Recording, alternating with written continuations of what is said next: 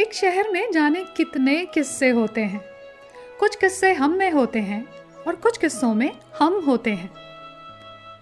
पटना वाली की दूसरी किस्त में आज हम आपको संस्कारानंद से मिलवा रहे हैं। कुछ समय पहले एक ट्रेनिंग में गए थे। वहीं सोलह बरस के संस्कारानंद से मिले थे।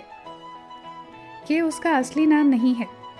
तीन दिन की ट्रेनिंग के दौरान उसके पूरे हाव भाव को देखकर हमने उसको ये नाम दिया है। पहले दिन आधे दिन का सत्र हो गया था और खाने की घंटी बज चुकी थी। हम अपना सामान समेट ही रहे थे कि पीछे से एक आवाज़ आई। इस बार इस पूरी बातचीत को हम आपके लिए लाए हैं। सुनकर आप भी कहेंगे, ये केवल आपके पटना में नहीं, हमारे यहाँ भी होता है। तो लीजिए, पेश है कहानी, बलकट्टी परकट्टी। मैडम जी, आप बाल छोटा काहे रखती हैं? हम पलट कर देखे। सोलह बरस का संस्कार आनंद मेरे सामने खड़ा था। चौड़ी कदकाठी, लंबाई लगभग पाँच फुट सात इंच, बालों में गमकता सुगंधित तेल तेल की चमक चेहरे पर फैलती हुई और बाल सीधे ललाट पर गिरते हुए। कान थोड़े बड़े, नाक में भी थोड़ा फैलाव। सामने के दो दांत बाहर की ओर आते हुए। मुस्कुराने पर दोनों दांत नीचे के होठ पर ठहर जाते।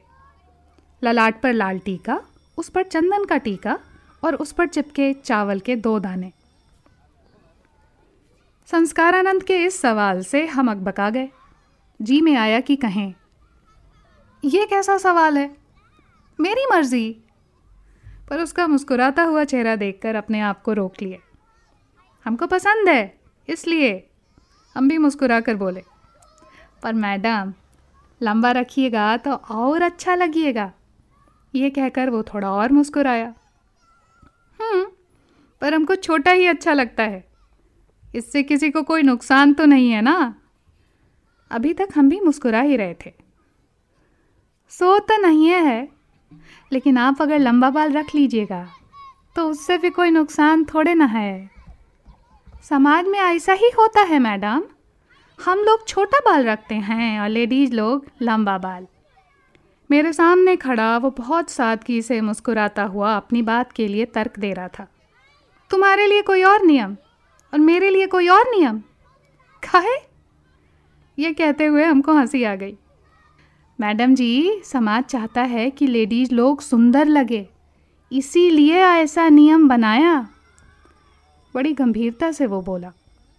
क्यों हर समय हमको सुंदर देखना चाहता है ये समाज? औरत को ज्ञानी क्यों नहीं देखना चाहता ये समाज?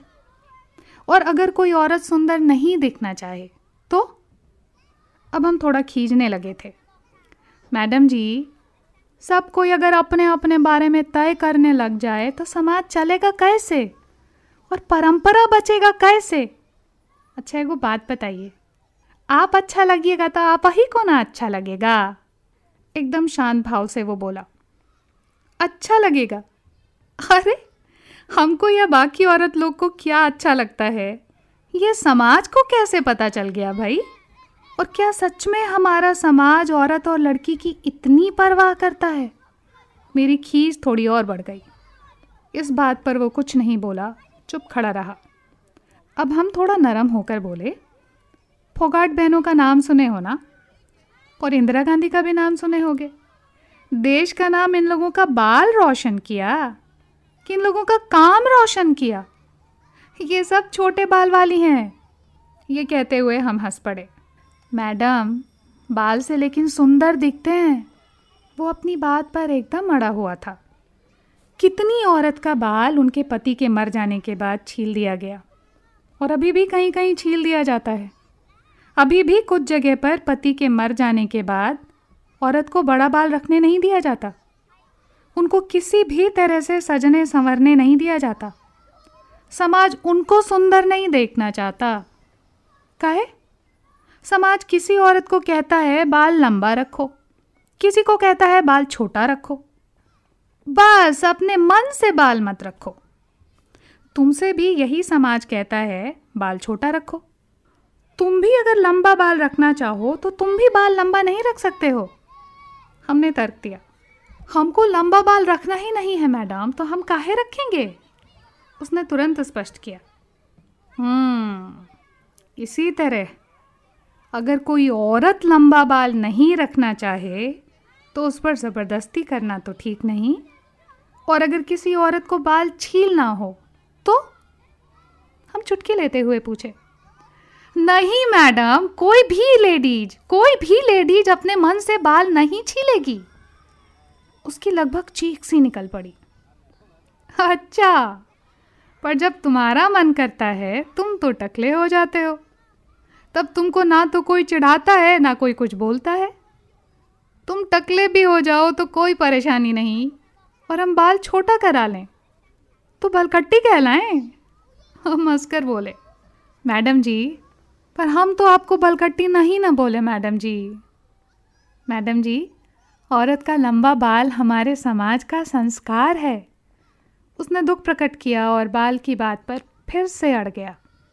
खाने की व्यवस्था कमरे से बाहर थी। अगला सत्र शुरू होने में बस दस ही मिनट बाकी था।